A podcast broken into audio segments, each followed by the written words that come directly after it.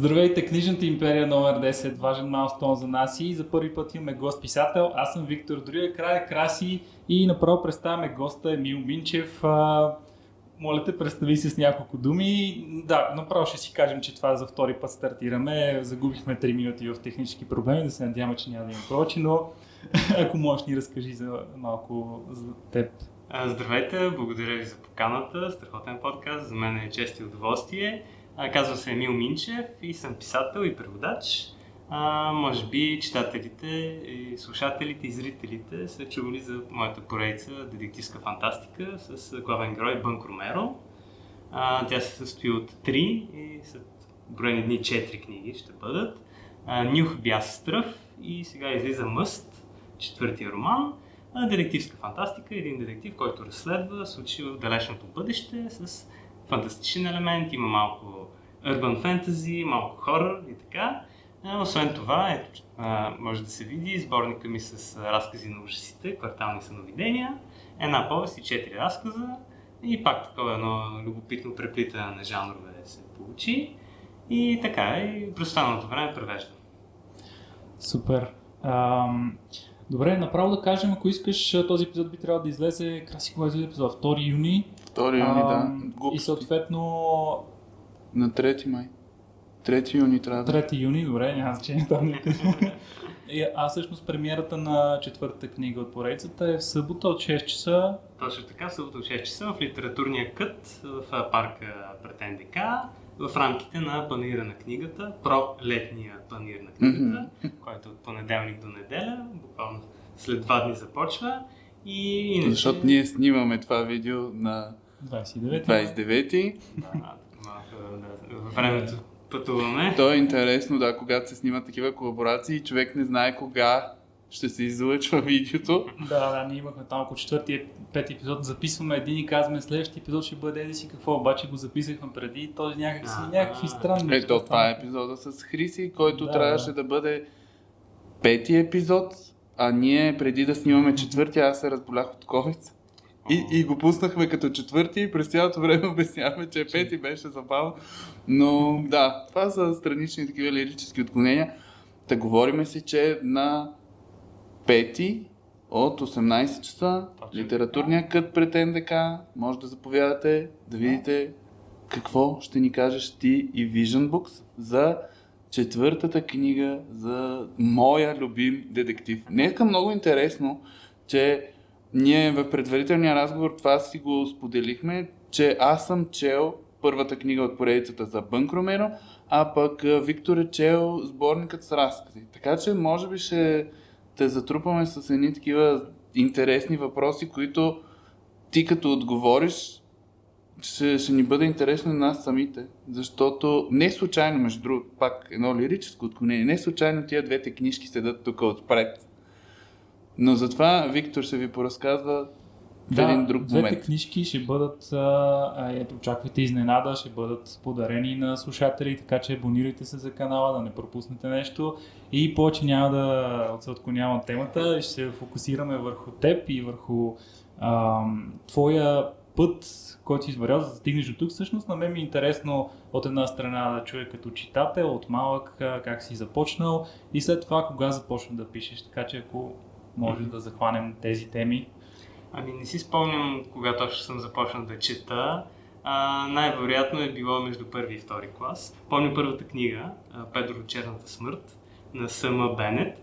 И интересното е, че това е пиратски приключенски роман в най-добрите традиции на тази литература, който ни бе подарен като завършихме първи клас на всички деца от класа. А, а, не звучи като подходящо за първокласници. Ами, това е първият, първия роман. Иначе преди това съм чел приказки, слушал съм приказки на аудиокасети, което също нали, е характер образуващо и вкусово образуващо. Но със сигурност... И показващо колко сме възрастни. А, да, най-вече. Не и... каза грамофонни плочи. нали? И все пак мога да ти кажа, че бе от хората не знаят за какво се... Не знаят аудиокасета, да. представлява. Да, физически... Не знаят какво е Walkman. Физическа музика, да. да. И така, а иначе пиша, а, мисля, че някъде от а, четвърти клас.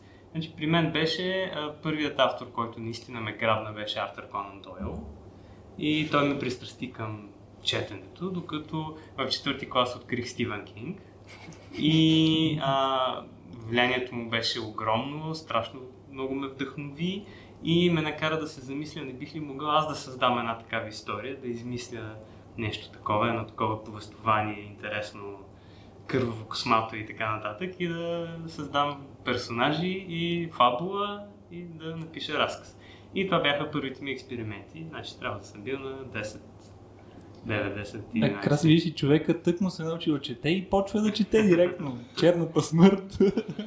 После тък му се научил да пише и почва да пише. Това е Това е човек, който много- знае какво да. е призванието му. И, Ами, и е много е- забавно как на, на 10 започваш да четеш Кинг. Аз като четох Кинг, така, в смисления си живот, бях много втрещен от нещата, които пише. Не мога да си представя да, да го чета на 10. Аз тогава ще Да. се скрия Но под и няма да излезна. а, се вижда влиянието на тези неща и отражението им в творчеството ти. Няма как, няма как. Е изключително а, вдъхновяващ автор. И да ви кажа, а, повечето автори съвремени, които пишат този жанр, по малко или много са вдъхновени от един единствен човек и това е Стивен Кинг. Както е, може би Едгар Алан По е бил големият вдъхновител на авторите от поколението на Кинг, той е най-големият вдъхновител на авторите от нашето поколение. Не, че нали, не смея да се сравнявам по никакъв начин, разбира се. Просто казвам, че аз лично познавам страшно много български автори, които говорят за него сякаш е месия. И той е, нали, в крайна сметка. Да. След като Тък му огромно книгата за писането и сега довършвам тъмната кула. А по принцип имам книги, които съм чел на Стивен Кинг и не ми допадат особено. Някои от популярните, то, например, не е за мен. Ага. Светотатството Но- но продължава. да. Но всъщност кула... мълча. Да, тъмната кула ми хареса страшно. Аз това а, обяснях и в ревюто ми на твоя сборник с разкази последния, че а, не съм, по принцип не съм фен на хорър елементите и някакси може би нямам достатъчно опит за да кажа, че не ми харесва, защото Или просто те е някакви- шубе. Ами не, защото да я знам. За всеки влак си има пътници. Аз познавам страшно много хора, които просто това не е техния жанр и напълно ги разбирам. Както има жанрове, които не са ми любими. Но въпреки това, според мен един а, читател не трябва съвсем да, нали, да дискриминира и Да. трябва да опита всичко по малко, но след като си опитал и ти е харесва, разбираемо е. Да, но пък почвам да си мисля, че не съм опитал достатъчно и просто съм падал някакви неща, които не, по някаква причина ми допадат. Всъщност, много ми харесаха твоите разкази и е- един от проблемите, който аз имам с а, първата повест, мисля, че е нарече ти, а, е, че на 90% е абсолютно не, не е стила, в който очаквах, взимайки Мгм. тази книжка. Тя е много така лекичка за едни деца детективи, които разследват нещо там в квартала с леко фантастични елементи и след това се случват някакви неща, които направо ме закопаха. и след това се върнах в началото и видях няколко абзаца, които ми се струват много, много подвеждащи. Това предполагам си направо мишлено. Да, да. Цялата идея на първата повест беше да подведа читателя, да го накарам да се чувства, е, да го хване едно такова приятно, топло, носталгично чувство и накрая просто да го ударя с чук по главата. Това Да, беше да. цялата идея на целият замисъл. много, много по-дъл човек. Аз си внимавай като четеш разказите. Е, в интересни са това, аз пиша криминални истории и това е работата на автора, който пише криминалета. Той трябва да подвежда читателите, да ги заблуждава, да ги кара да поемат по грешни пътища, да ги изненадва, защото криминален роман без изненада, без очудване, няма как да проработи. Значи, това е глупав криминален роман, който няма никакъв смисъл. Криминалният роман трябва да те държи в напрежение и трябва да те кара да се чудиш, да се питаш и перфектно, перфектният криминален роман те изненадва накрая и мислиш Да, си, да. че едно, се оказа друго. Това, което, което много ми хареса и ми направи впечатление, е, че всъщност наистина аз имаше някакви елементи, които се чудят защо, защо ги вмъкват те неща, изглеждат нерелевантни към историята и към стила на този разказ. И, и след това се сглабят нали, частиците от пъзела и наистина добре се е получило. А, нямам търпение да прочета за Бънк Ромеро. А, пак казвам и преди това си говорихме, че те чух в едно интервю да казваш, че а, Бънк името е дошло от The Wire сериала и че си фен на сериала и просто от, от тук нататък вече съм ти заклет фен и задължително ще прочета поредицата. Краси ти нещо да питаш за Бънк Ромеро? Е, нямам какво да питам, аз си го познавам човек. не, аз между другото бях изключително приятно изненадан, защото ние това сме си говорили съвсем, че аз много се влияя от външния вид на една книга, което е много тесногръдо, но все още имам такива проблеми с това, че като не ме привлече една корица, някак си, колкото и да, да искам да прочета книгата, ще отлагам във времето много, много, много време. Тук като не стигнах до един момент, в който видях в uh, Storytel, че има на аудиокнига, в аудио вариант книгата и една моя приятелка ми каза, абе, знаеш, че е много яка и е много, много твой стил. Нещо, което на тебе много ще ти хареса. И аз викам, бе, чапа да, чапа да е толкова много яко нещо, де, да, да се знае, че ще ми хареса. И викам, ай ще почна да, да я слушам, като бях с почти никакви очаквания, защото не исках да се... Много силно се чувам. Не, не, няма проблем, говори си. Не, не исках да, да се разочаровам, пък и честно казано е много по, по-хубаво, когато към четиво, което ти е непознато, не тръгваш с големите очаквания.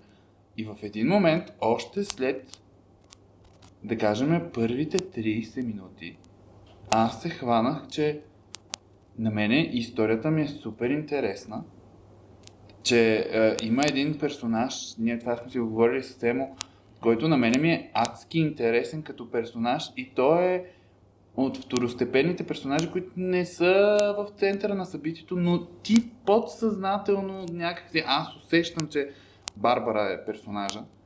И, и тя не е обикновен човек, защото нали, тук идва момента, в който а, се набляга на това, че в света, в който се живее, има различни хора, които са мутанти. И Барбара е нещо такова. Тя е вещица всъщност. Не е точно мутант. Но, но пак е много специална. И на мен много ми хареса как е изградена като персонаж. И мога да кажа, че ми е много по-симпатична от главния герой. Аз го имам това, че а, много често второстепенните персонажи на мен са ми много по-любими от главните и а, нещата, които им се случват, са ми много по-интересни. Но смело мога да кажа, че и Бънк е човек, който е много интересен. Ти можеш ли да кажеш как се роди самата идея за точно да е детектив, който да е специален mm-hmm. и да, да, не бъде, да не бъде роман, който да е една история през цялото време, защото ние разглеждаме няколко различни случая, които под една или друга форма са свързани, обаче не, не, не точно, не, не е една нишка, която да върви. А, даже мога да кажа, че според мен и, и Нюх може да се разглежда като сборник с, с четири разказа вътре, mm-hmm. които значи... просто се водат от един детектив. Да, преплетени си и се припокриват малко. Mm-hmm. Аз това, което целях е отделните случаите в, в отделните книги и отделните книги да има едно преливане между тях. А, и а, идеята беше да а, верният читател, който започна от първата книга, примерно в третата книга да открие някаква тема, някакъв персонаж, отговор на въпрос, който си е задал примерно в първата книга. И това е, може би, най-голямото вдъхновение от сериала Наркомрежи или The Wire, както в принцип известен. Значи, за мен този сериал трябва да се казва последици, а не The Wire, защото великото нещо в него е, че а, всяко действие, проследяват се всички последствия от всяко действие в този сериал, колкото и дълго време да отнеме, да отнеме това. И примерно има нещо, което се случва във втория сезон на сериала и ние разбираме последствията от това нещо чак в петия сезон на сериала. Или и може да е само реплика, може да е една реплика и чак примерно на следващия сезон накрая се оказва, че тази реплика е, е станала причина за ето това нещо, което е довело до ето това нещо. И просто това страшно много ме впечатли, и аз се опитах нещо такова да, да направя в моята поредица, защото признавам се, още от началото я бях замислил като поредица, въпреки че нали, общо взето се получи малко случайно. А, но самата идея за бънк, за, за Нали, по принцип идеята за детектив, който има някаква специална способност, не е кой знае колко оригинална, това е може би най-голямото клише в жанра, А, самата способност, той има изключително развито обоняние. И сигурно ще се смеете, ако ви кажа вдъхновението откъде ми дойде, но по принцип идеята ми беше, искам да напиша нещо детективско с елемент на фантастика, искам да се развива бъдещето, един детектив, който да разследва. А, бях а, прочел тогава, мисля, че първите две книги от поредицата Вещерът. И ми направи впечатление, че е много интересно един главен герой, който има няколко различни приключения. И аз си казах, това няма ли да е страхотно, ако е детективския жанр, няколко различни случаи, които обаче по някакъв неподозиран начин са свързани. Или има, има някаква обща нишка, която ги обединява, или се върви към някакво разкритие и всеки случай е парче от пъзела, който съставя цялостната картина. И бях стигнал до там. Детективски роман, бъдещето, детектив. Какъв, какъв да е този детектив обаче? Исках, исках да е специален, исках да, нещо да го отличава. И гледах един от любимите си филми, който е Рататуи. Значи аз Рататуи го гледам два-три пъти в годината. И както тези, които са гледали филма знаят, Рататуи е пъх с невероятно развито обоняние. И аз си казах детектив, невероятно развито обоняние. Просто тези две неща са създадени едно за друго. И си казах, а, това ще е страхотно. А защо? И после започнах си мисля, защо той има толкова развито обоняние и причината е нали, по-добре да не я издавам, защото може би някой не е чел книгата, при това е изненада в книгата, но той има, да, той е един от мутантите, в, които се раждат само на тази планета, Хексан. И общо взето това беше първоначалната идея, след вдъхновението и след, след като тези три неща се навързаха, тези три страшно вдъхновяващи неща, аз просто казах, не мога, това трябва да го напиша, седнах и случай по случай а, написах Нюх и дори и Бяз беше, беше написан още преди Нюх да излезе, така че имах нали, вдъхновението и за следващите случаи. Извинявай, кое беше написано преди Нюх? А, Бяс, втората част, ага, втората книга втората... за Панк Ромеро, беше написана преди да бъде публикувана първата. А, разбрахте. Третата беше написана преди да бъде публикувана втората. Стърв беше написана още преди Бяз да види бял свят. Просто аз обикновено при последната редакция на едната книга почвам да си мисля за следващата. Но ти реално а, имаш голямата картинка в главата тогава, за да може да сгубиш частите в отделните книги. Да, да, разбира се. И, нали, то, всяка книга си е сама по себе си, т.е. може да се чете напълно отделно, но вървим към нещо. Вървиме към нещо, към нещо, което е изключително важно за самия свят, за целия свят, който се развива действието. Те са едни 12 обитавани планети и Хаксан е една от тях, на която се развива действието. Град Унтерштадт, защото по-голямата част от града е под земята, защото е бивша миньорска колония. И там небостъргачите половината са вдълбани в земята, другата половина са над повърхността. И под купол е града, защото тази планета няма атмосфера. И... Това пак Стивен Кинг елементи и Underdome. Това за купола със сигурност не е негово изобретение, нали? По принцип е, да. е много, много стара идея, но да, да.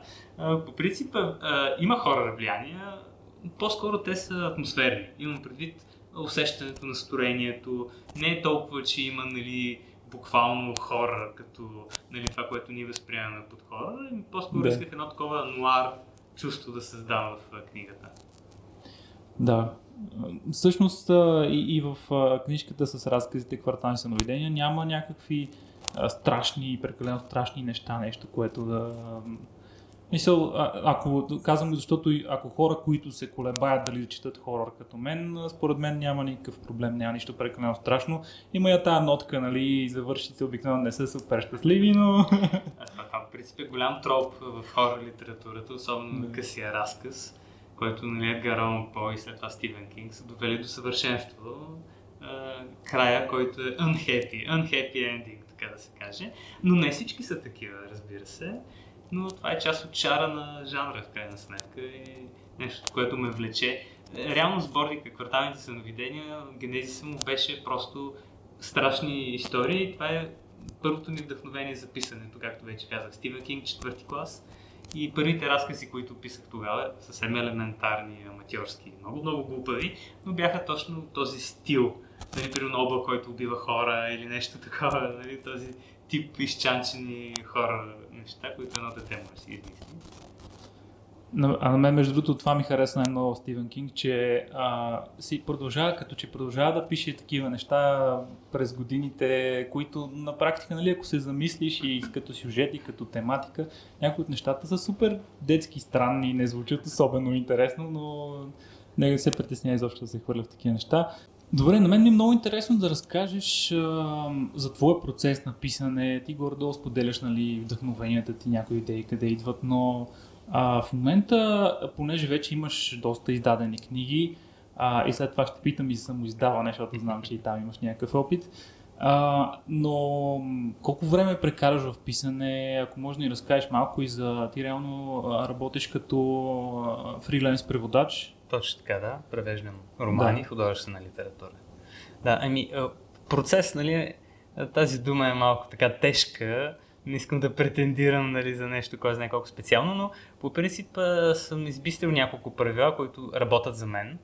Нали, не е задължително да работят за всеки, но примерно едно от тях е, желязото ми правило е всеки ден пиша или редактирам нещо свое. Независимо колко много работа имам, защото понякога наистина сега, примерно преди панир, винаги има много работа, преди панира на книгата. А, но това е желязно правило, а, просто а, независимо колко време, трябва да се седне и да се напише, да се редактира и не, не се чака вдъхновение. Значи, това е според мен голямата грешка, която повечето писатели, които те първа прохождат, правят, е, че чакат да ги озари вдъхновението преди да седнат да пишат. Ами не, то е като всяка работа. А, искаш или не искаш, трябва да го правиш. И а, нещо, което съм научил е, дори когато, в мигове, когато ти се струва, че пишеш пълни глупости, после може да се окаже, че просто по навик и вече като си изградил а, така, уменията, дори когато не си вдъхновен и не ти се пише и не ти се занимава и те цепи главата и искаш да правиш каквото и да е друго, но знаеш, че искаш да завършиш тази сцена, понякога се оказва, че пишеш много добре. Разбира се, съществува и обратната страна на монетата, която не е особено приятна, когато те озари вдъхновението на крилете на вдъхновението и си изключително ентусиазиран и сядаш и пишеш и си казваш това е велико и след един месец го прочиташ и си изчервяваш и го изтриваш.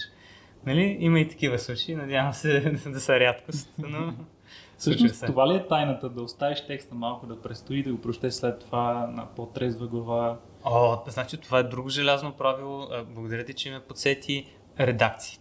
Значи, редактираш до откат, като между всяка редакция трябва да има, може би, два месеца, месец и половина, три месеца понякога, защото трябва да забравиш всичко, което си направил, не трябва да ти звучи е, не, че не трябва да ти звучи познато, но а, в един момент, ако твърде много се вторачваш нещо и ако а, непрекъснато правиш редакции, една след друга, без пауза, а, някак си ти запаметяваш нещата и всичко ти звучи добре.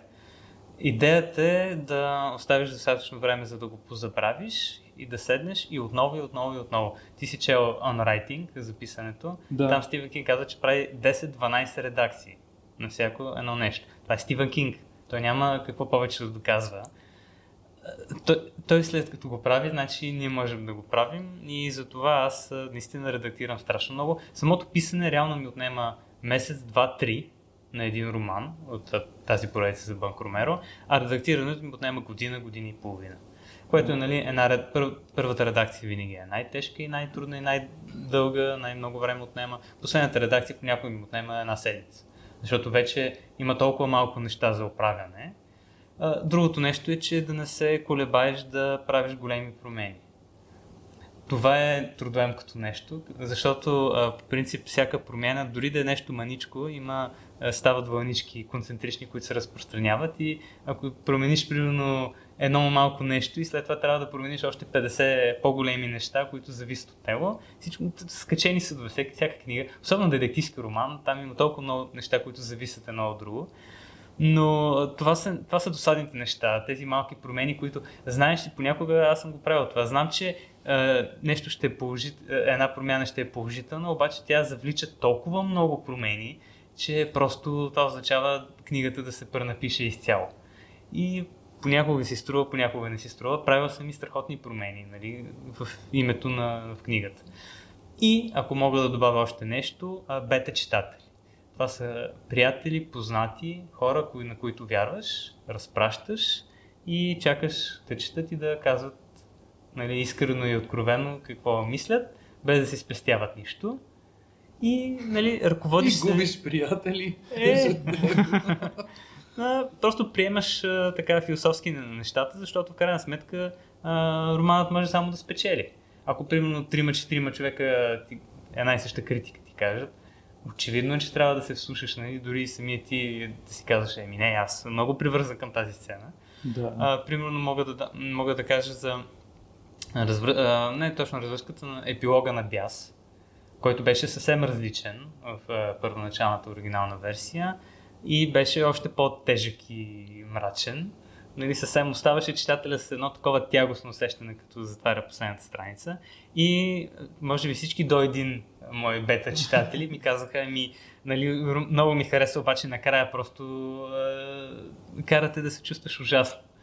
И аз изех полка и промених края и не само имаше допълнителен бонус, защото в този епилог аз сложих една много интересна, интригуваща кука за следващата книга.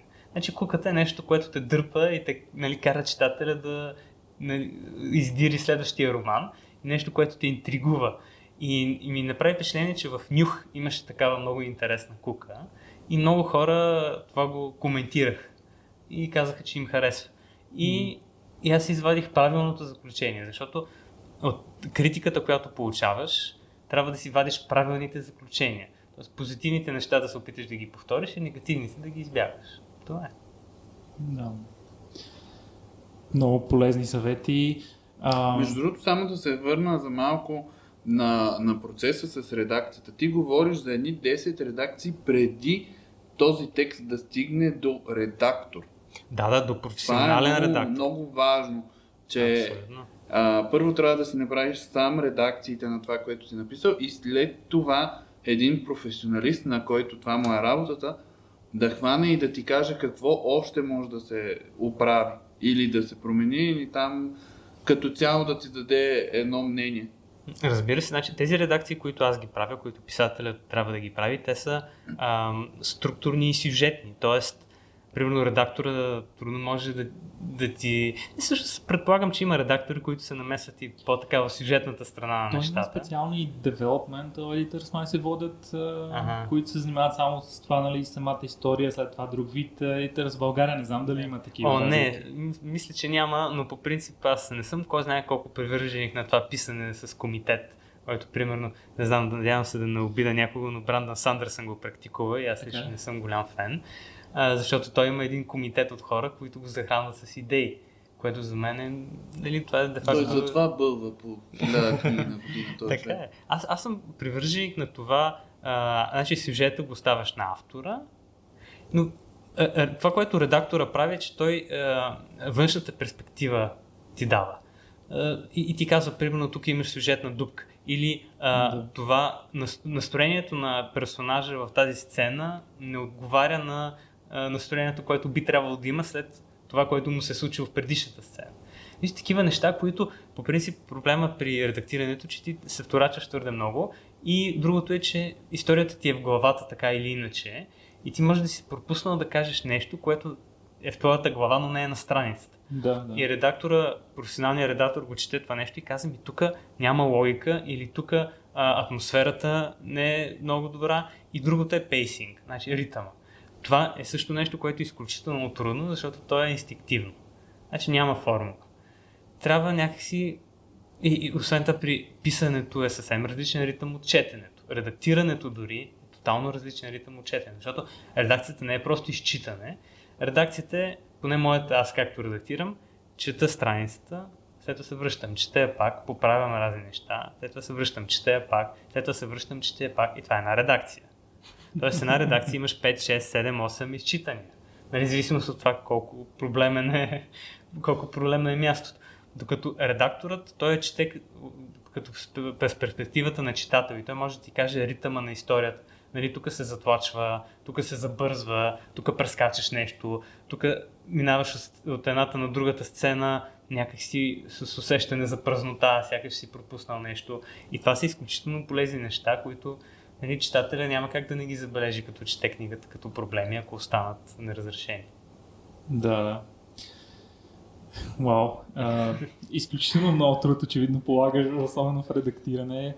А, колко бързо четеш. Чакай, че на мен ми стана интересно с това.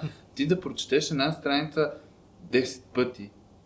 И, и в един момент аз, примерно, Ами то за... ако трябва да чета едно и също 10 пъти, колкото и да си го харесвам, на 10-я път ще си кажа, бе, Повръща ти се направо. Да. да. Ами Тери Прачет го беше казал, че той а, спира да, редак- да ре- редактира, когато вече му се повръща от а, това, което е написал. И е, аз, а, между другото, наистина мога да кажа, че книгите, които съм редактирал най-много, накрая просто в един момент ти дотягва просто ти втръсва от тях, но пък аз съм забелязал, че с течение на времето, значи от началото писането ми доставаше огромно удоволствие и редактирането беше досада. Редактирането беше ужасно неприятно нещо, защото откриваш проблеми и трябва да ги решаваш, трябва да мислиш. И затова, примерно, Нюх е редактирана три пъти, ако не се лъжа. Три пълни редакции съм правил. Нали, аз казвам пълни, защото има частични редакции, които нали, хирургически се съсредоточаваш в определени аспекти или определени сцени. А, обаче с течение на времето аз установих, че писането ми, е малко, ми отнема малко повече енергия и малко по-трудно става, а редактирането ми достава все повече и повече удоволствие и затова правя повече редакции, защото аз виждам как се, книгата се променя за по-добре. И това ми ме зарежда някакси, става приятно усещане. И затова редакциите, а, мисля, че мъст бяха 10, ако не се лъжа. Направих ги 10 пълни редакции на мъст. Може би следващата, която ще се казва Лов, между другото, да разкрия на слушателите и на зрителите. Не, може би една дозина ще стигна. Ще видим. А, всъщност, голямата арка, голямото разкритие, кога се очаква горе-долу в поредицата? В смисъл, Ами, за, за сега планът е, че Лов ще е последната. Вече започнаха така да се задвижат нещата. Аз, нали, от тук там има намеци във всяка една книга, за къде върви нали, общата сюжетна линия, тази, нали, така да се, да се каже, сюжетната арка. Ако си спомняте досиетата Хикс, нали, тези малко по-възрастни наши слушатели и читатели, да, Да, там малко. по принцип епизодите се делят на две. Две трети от епизодите са така наречените Monster of the Week, чудовището на седмицата, които са отделни епизоди, които не са свързани. И една трета от епизодите са епизодите с извънземната конспирация. И те се наричат Митарк. Митологична арка. И това беше идея да направя една арка, нали, която започва от първата книга и спира до последната и ще бъдат точно определен брой книги. Нали? Няма да, да продължавам да пиша до безкрай. Нали? Не е Еркил Паро нали? с 40 книги и така нататък. Ще има а, завършък, който си е ясен и конкретен. А, най-вероятно ще е Лов, следващата книга. А, и тази митологична арка просто малко по малко се задвижва напред. С всяка книга има едно развитие, което е в контекста на, по принцип, на индивидуалния, отделния сюжет на тази книга, но всъщност е парче от а, пъзела на голямата картина. И това ми, това ми беше идеята, но да, сложно е, защото трябва много да внимаваш за сюжетни дупки. Наистина, и затова а, бета читателите са безценни. Наистина. Редакция на пета книга. Препрочитам първите четири.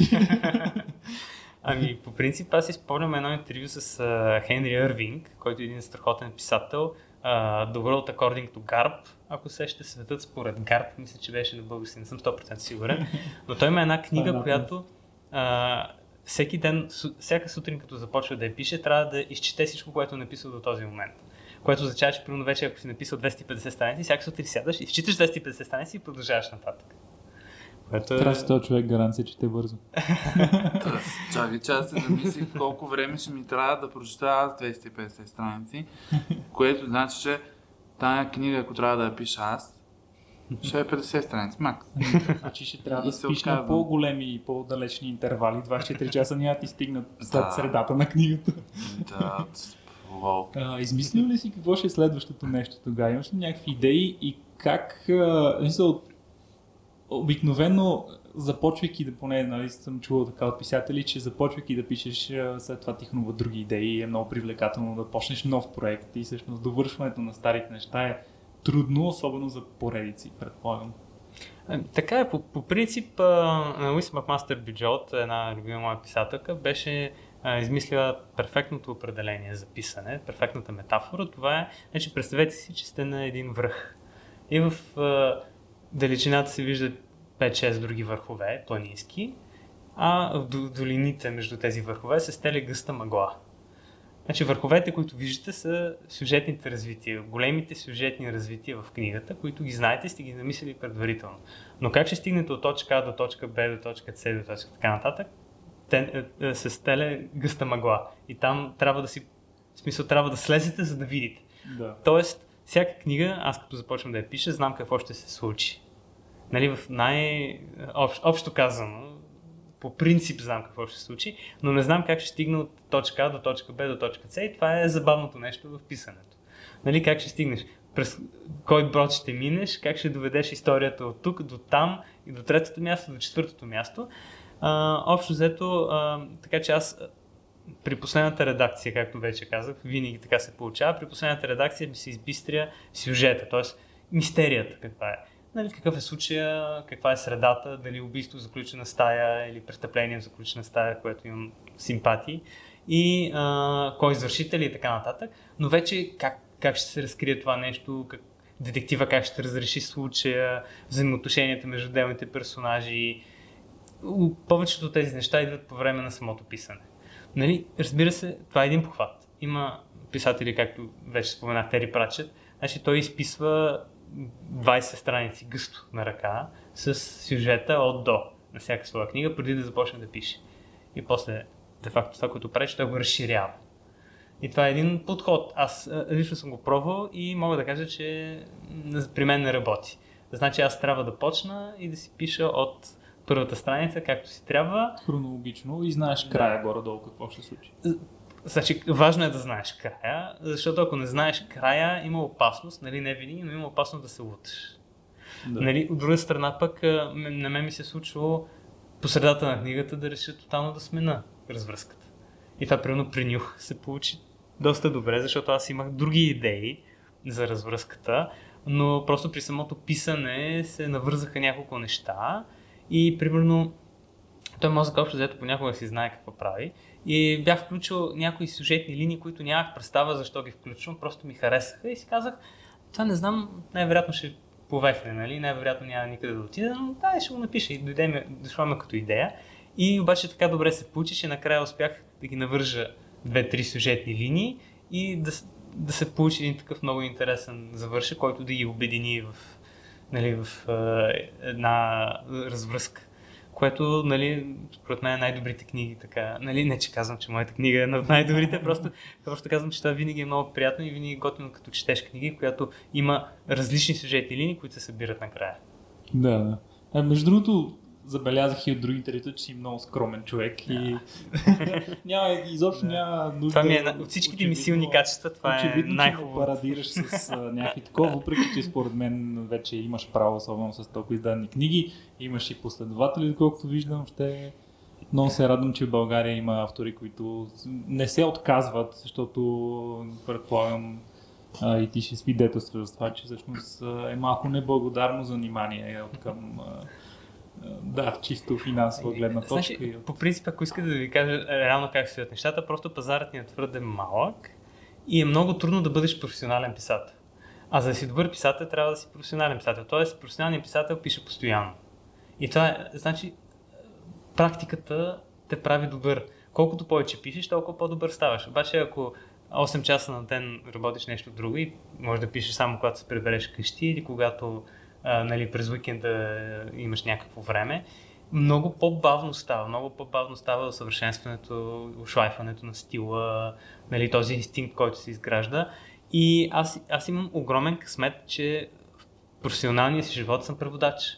Защото това е възможно най-близко до писане, което можеш да, да, да правиш. Нали? Защото аз реално а, интерпретирам една цяла книга през нали, превеждаме от английски на български и всичко ми минава през мозъка, нали, през филтъра на моя мозък. И реално аз от една гледна точка пиша тази книга наново на български язик. Нали, вярно, че не ми трябва вдъхновение, защото сюжетът е изложен нали, вече от другия автор, но а, да ви кажа, превеждането е страшно полезно, защото ти дава, освен че ти дава усет за, за езика, ти дава и а, позволя, помага ти да си изградиш инстинкта за структурата и за ритъма. Защото ти като превеждаш една книга, я превеждаш общо взето с дори малко по-бързо темпо, но горе-долу с темпото на писането. Нали, защото като превеждаш не трябва да мислиш сега какво ще случи нататък, как да го напишеш, защото то си е написано. Но добиваш много ясна представа за структурата на книгата. И аз, понеже доста класики превеждам, и си казваш, нали, виж как е интересно, тук е загатнал авторът нещо, после го развива постепенно, виж как тук вкарва една идея с мисълта, че по-нататък тя ще стане важна. И просто е насажда в ума на читателя, без самия читател да осъзнае това. И виж, просто е такива похвати научаваш, които са изключително полезни после при ти като пишеш и си казваш, а, аз мога да направя същото нещо. Мога да направя композиционна рамка, примерно да започна романа с една сцена и да я завърша с същата сцена, само че с няколко много такива важни разлики, които де-факто обобщават смисъла на романа. Защото тези разлики между началото и края, нали, това е целият смисъл на романа. Защо персонажа се е развил, защо е отишъл на там, защо се е случило това. И, и това е изключително вдъхновяващо и работата на преводач чист късмет ми страшно много ми помогна да, да се доразвия според мен и да усъвършенствам някои от тези нали, чисто технически неща. Колко редакции правиш на един превод? А на превода правя две. На превода да правя две. Е, защото няма, няма сюжет на редакция. Нали, аз нямам право да променям сюжета. да подобриш малко. Слава, слава Бога, нали, това е ужасно по принцип да промениш сюжета на книга, която превеждаш, но правя една смислова, т.е. дали съм разбрал mm-hmm. текста, и една стилистична, което е, нали, доколко добре съм се изразил. Mm-hmm. Общо взето това е и понякога са паралелни, т.е. една след друга течат, понякога оставам известно време, но в зависимост от книгата има някои, които са много тежки, нали, Оскар Уайлд, съм превеждал oh. Джейн Остин, така нататък, е, Шеридан, Йейтс, нали, имат тежки, тежки преводи. А, но пък има, превеждам детективски книжки и такива много приятни, много забавни, които нали, една редакция е напълно достатъчно. Искало ли ти се, докато правиш превод и правиш редакция, да направиш и сюжет? Примерно ами... да, да четеш нещо, което да ти е много интересно, обаче да има момент, в който нещата не се случат така, както на тебе ти се иска и да си кажеш, бе, тук, ако беше по друг начин написано.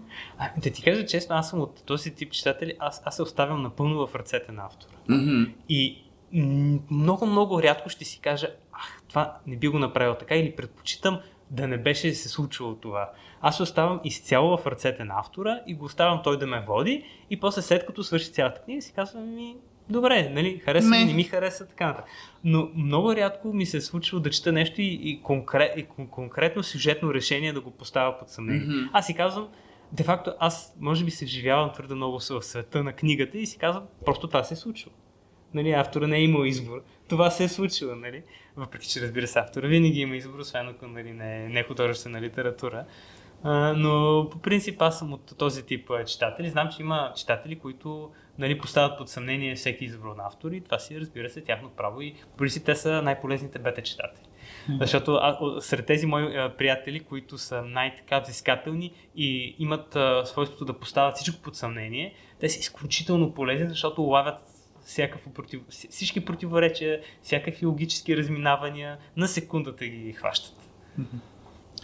Ти казваш, че всъщност малко случайно си станал преводач. Има ли някаква интересна история там или как се случиха нещата? Да, много интересна история и напълно случайно. А, написах роман, което също беше случайно, защото идеята беше за разказ.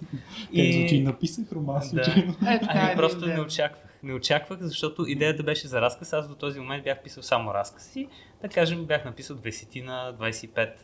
И този разказ обаче нещо ме обсеби и беше фентази, фентази разказ. И случва случваха се някакви много интересни неща и постоянно се питах, бе, защо това се случи така, защо, защо има зелена луна, защо има такова нещо, защо има такова нещо и накрая реших, ми ще ги обясня всички тези неща и ще, и ще пиша докато има вдъхновение и то се оказа роман. И някъде, може би след около 100-200 страници си казах, аз май наистина ще взема да напиша роман и го написах. Кули от камък и кост се казва и е ужас. Детски, наивен, отвратителен. Идеята беше, че ам, запознах се чрез приятели с а, Пламен Тотев, който е а, собственик на издателството Персей. И идеята беше, срещнах се с него, за да публикува моят роман, нали, евентуално дали го интересува да публикува моята книга. Обаче при самата среща, тук пак ще се върнем малко в миналото, далечното минало, аз слушах аудиокнига Хари Потър с локмена си на аудиокасети, четена wow. от Стивън Фрай. А, и той ме пита какво слушам и аз му казах. И, и той беше впечатлен от факта, че владея английски до толкова добре, че мога нали, да слушам аудиокниги да чета книги на английски язик. И ми казва, мисля ли си някога да превеждаш книга? И аз казвам, ми не, дори през ума не ми е минало, но нали, завършил съм първа английска гимназия, на Софийския университет съм учил 5 години английски язик, включително и технология на превода и така нататък. И той ми каза, ми добре, ще ти дам. Но не ти е хрумвало да превеждаш. Да, не, не ми е хрумвало, защото идеята беше да, да пиша книга, не да ги превеждам. Но той ми даде а, един а, много интересен а, австралийски роман, носител на сумати награди, а, On the Road, на пътя. Не, извинявай се, Road Story. On the Road е нещо съвсем различно. Uh, Road Story uh, на Джулиан Ван Лун се казва авторката. Uh, и uh, ми каза, опитай се да го преведеш, достави ми страхотно удоволствие, справих се доста бързо а, и според него доста добре. И оттам започнах а, да превеждам и да пиша паралелно. И разбира се, той хареса коли от камък и кост, не знам защо, издаде го. И оттам започна нали, пътя ми като писател и преводач. Общо взето в рамките на няколко месеца двете неща се случиха.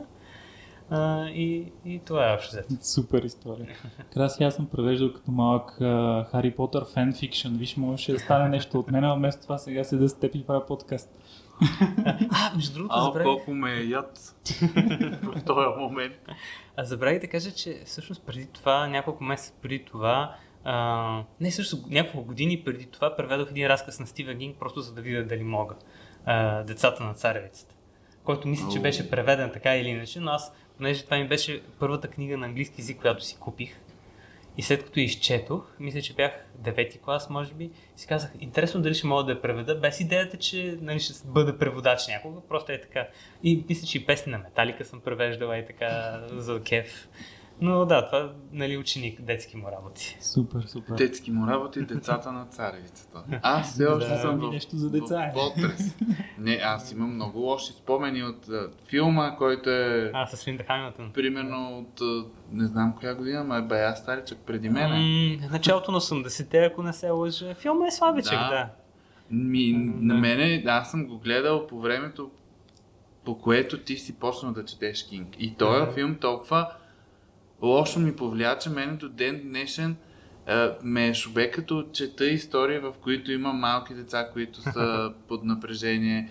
Филми от сорта на, сериали от сорта на Stranger Things ми нещо, което не мисля скоро да подхващам, защото лоши спомени. Аз все още съм в един такъв лек потрес от факта, че ти на 12 си си чел ето как Кинг. Ами да, може би твърде рано, но не знам не знам, от а, друга гледна точка, пък ми се отрази доста добре, доста благотворно за нали, творчески аспект. Да, да. 100%... Но определено, да, може би е твърде рано, наистина. Дължа да отбележа нали, родителите, които ни слушат, може би да не си дават нали, в четвърти клас на децата Стивен Кинг да четат. 100% ако беше почнал да четеш нещо друго, нещата, които пишеш в момента, ще да са много по-различни. Да, може би. Наистина тези неща, които откриваш в тази възраст са много характерообразуващи и определено оказват огромно влияние върху развитието на вкуса и нали, на нещата, които харесваме до края на живота си. И за музиката се отнася, и за киното. Артър Конан Дол беше първият автор, който просто ме грабна. Така че до ден днешен продължавам да мисля детективски мистерии се надявам някой ден, разбира се, това са смели мечти, които никога няма да се сбънат, но се надявам някой ден, нали, Бънк Ромеро да го споменава в едно и също изречение с Шерлок Холмс. Разбира се, няма как да се случи, но все пак човек, човек може да си мечтае. Не, но като нищо можеш да действаш вдъхновяващо, поне за България, въпреки че може би тук един преход да направим към, е, че все пак, че имаш и на английски книга и да си поговорим малко за самоиздаването, защото ми е интересна mm-hmm. тема. А всъщност имаш един разказ, една, един разказ, една книжка с разкази на английски. Точно така, да. Съм публикувана в Amazon, в техния сайт. процесът е малко дълъг и тежък, малко трябва да се сбори човек с бюрокрацията, но по принцип... На мен ми става интересно, като сподели в едно интервю, че всъщност предпочиташ да не превеждаш собствените си неща, О, да, да, в никакъв случай. Което ми беше много интересно. Аз ако мога си превеждам моите неща, не знам, си мисля, че бих ги превел. Ами, според мен... А... Първо го напиши като хората, тогава мисли за превод. на български да го напиша първо. Много, много отекчително ще бъде, защото аз тъкмо съм го изкарал това нещо от мозъка си, сега трябва отново да го вкарам вътре и да го филтрирам. Пък и изкушението да правя промени ще бъде твърде голямо и не знам дали бих му устоял. Но иначе този сборник, само да се върна на него, аз наистина а, препоръчвам на всеки човек, който пише на английски, на всеки българин, който пише на английски, да го пробва това, защото а, наистина открива много нови хоризонти, защото това е онлайн платформа, която могат да те четат от Сибир до Австралия. И аз така, просто събраха се 13 разказа, които бяха пак общо взето случайно. И един приятел ми каза, защо не ги публикуваш? Аз съм, вече съм публикувал в а, Amazon. Има си там една програма, качваш текста, молиш някой приятел да ти нарисува корица, някой художник, нали, когато познаваш. И изведнъж така се пръкна Coffin Full of Nightmares, Ковчег с кошмари на български, които са разкази написани на английски, не са превеждани от български на английски, просто вдъхновението ми дойде на английски и така се, така се родиха. И сега мога да споделя, че подготвям и втори сборник, който може би в края на тази година, точно в момента, между другото, му правя, мисля, че 8 или 9 редакция на, на всичките разкази вече след като съм ги написал и той ще се казва Insights. Вътрешности. Той пак ще е в жанр хорър, но пак ще има детективски елемент. И, и така, значи, по принцип, страшно а, интересно преживяване, защото получавам отзиви от, нали, от хора, които няма как иначе да се видим на живо с тях, защото живеят на различни континенти. И въпреки това, този сайт ти позволява да достигнеш до тези читатели, които иначе, да не говорим за книга на английски, но дори а, книга на български, но дори книга на английски да е, те как ще си я купат, как ще им бъде доставена до там. Ето това е един а, шанс онлайн да се издаде нещо. Добре, а то а самопубликуването всъщност последните 4-5 години, мисля, избухна брутално като индустрия и страшно много хора се вече се издържат с това.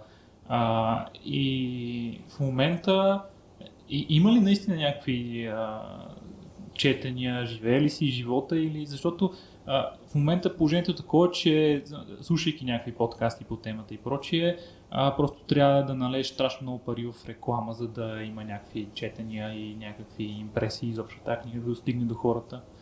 Ами да, нали, другата страна е, че а, публикуването в Амазон, поне, поне аз говоря за нещо, което имам някакъв опит, е общо взето като капка в океана, нали, защото там всеки ден се публикуват хиляди заглавия по този начин.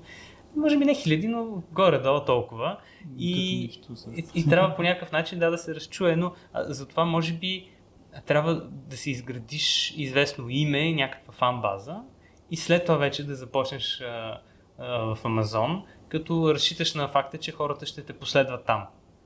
И по принцип а, книгата излиза много по-ефтино, защото няма физическо измерение, т.е. няма хартия, няма мастил, няма печатници, няма такива работи, няма доставка, няма транспортни а, разноски и така нататък.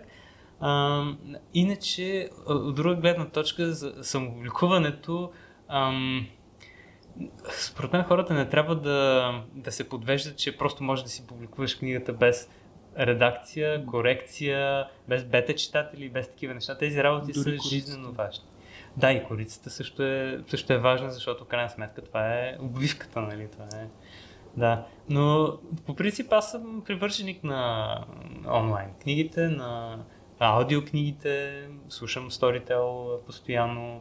А, малко ми е трудно да чета, признавам си онлайн. Предпочитам нали, книга с хартия и мастило да мога да си я пипна, да си я разгърна. Но това е бъдещето в крайна сметка и ако не се адаптираме, то ще ни помете. Да. Добре, а, имаше някои други неща, които ми се искаше да те питам. Всъщност, а, едно от предимствата на самопубликуването е, че по-голям процент а, от а, приходите от книгата всъщност отиват при автора. В същото време е много по-голяма отговорност, защото трябва всичко сам да си свършиш и е много по-трудно в някои отношения. А, Да. Можеш ли, имаш ли представа, те ти имаш представа, но дали можеш да споделиш какъв процент горе-долу от цената на книгата отстига до авторите в България? При традиционно издаване. Съвсем ори- ориентировачно. Да ви кажа, това си е наистина зависи от а, д- договора, който автора да, подпише с издателство до издателство варира 100%. Да, по принцип дори понякога не е процента ми си е примерно 2 лева, 3 лева, нещо такова. Фиксирано. От, а, да, фиксирано, защото нали, те се определят цената Окей. предварително, може би в договора. Но Аз много такъв а, с числа, си поставям цели и съм, се ориентирам по този начин и затова искам да... А понеже Искаш кажеш, да получиш пазара е 5 малък. лева от всяка една бройка, която продадеш твоя. Не, аз ще с проценти ще игра задължително, защото И по принцип, нали, и книжарниците взимат а, доста сериозен процент и той нещо трябва да остане. разходи, да, затова, всъщност за това стига малък процент до автора, защото всички разходи трябва да бъдат покрити. Но в интерес на истината процента не е проблема. Проблема е, че пазара е много малък Да, точно и това се свива ти. и няма достатъчно читатели. И аз исках да си направя някаква много ориентировъчна сметка.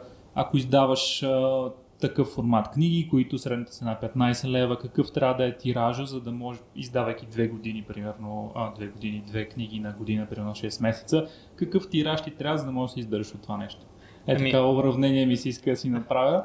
Лошото е, че отговорът е не може, защото може би трябва... Значи трябва да издаваш два бестселъра на година, за да се издържаш с писане.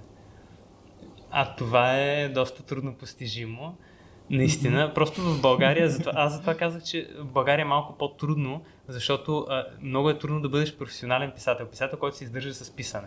А единственият начин да пишеш по цял ден е да се издържаш с писане. Сега не знам, Да. там че има и други начини, нали, да, нали, някой- ако си богат наследник или нещо такова, но това са вече нали, други Да, теми. интересно е какъв, добре, дори само една книга, защото наистина две книги година, между другото, е трудна работа, особено с традиционно публикуване. Дори да ги напишеш е трудно да ги изкараш. Трябва да си гений. Но ем, просто ми е интересно какъв тираж ти трябва. Примерно трябва да продам 10 000 книги, за да мога да си изкарам за годината. 10 000 книги може би е малко, по 15 лева колко са. Може и да не. А ти смяташ по- по 15 лева на книга да взимаш. Не, това е книгата. Не, А, това е цена. процента, който стига до автора. Да, да, Но да, защото Добре, 15 това ще го, ще го поруча Ще го допълнително. сметнеш вкъщи за домашно. А, и, и другото, което исках да те питам, понеже вече всъщност а, се занимаваш и а, като преводач, колко ще ми струва на мен да си преведа книгата на английски, ориентировачно? Ами, от български на английски в принцип е по-скъпо, защото е по-трудно. От английски на български, щом аз мога да го правя, всеки може. А защо по е принцип, по-трудно от български на английски? е, по-трудно е, защото... за а, native български е, спикър. И, точно. За, значи за българин е по-трудно, защото ти не превеждаш на майчиния си език, а превеждаш на чужд език. А т.е. ако намеря някой, който си е native speaker с английски, но Ама той трябва да знае български. перфектно, което е много трудно да се да. направи. Аз по принцип съм превеждал книги от а, български на английски и е страшно приятно и забавно и готино. Но наистина се таксува доста сериозно. А, ако искаш цена да ти число, кажа, Много примерно ориентировачно. е в- 13-14 лева на страница. Но ми предвид, че това има стандартна страница. Добре. Нали, Аз която не е- ще кажеш, че е 13-14 хиляди. Е, А, а това е цена на 13. С зависи, Зависи колко страници ти е книжката. Да. Може и да стане по. зависи от преводача. Освен това, някои взимат повече, други взимат по-малко. Добре. Добре, благодаря ти много за тази информация. Знам, че са малко странни въпроси. А, ограничени сме от времето, за съжаление. Да. И май ще трябва да приключваме епизода. Беше ни много приятно. Много ти благодаря за това гостуване. И аз много ви благодаря за поканата, беше страшно забавно. Ще гостуваш пак, като гледам, защото Виктор е пълен с въпроси. Толкова много въпроси имам и ми е много приятно да си говорим. Ам, да, както казахме, очаквайте една изненада с тези книжки и а, ако имате въпроси, ще се радвам да коментирате. И това беше десетия важен епизод на Книжната империя. Винаги съм много лесен за закриване на епизодите. Ами, това е. Чао и Благодаря от мен, Чао. много благодаря. До следващия път. Чао!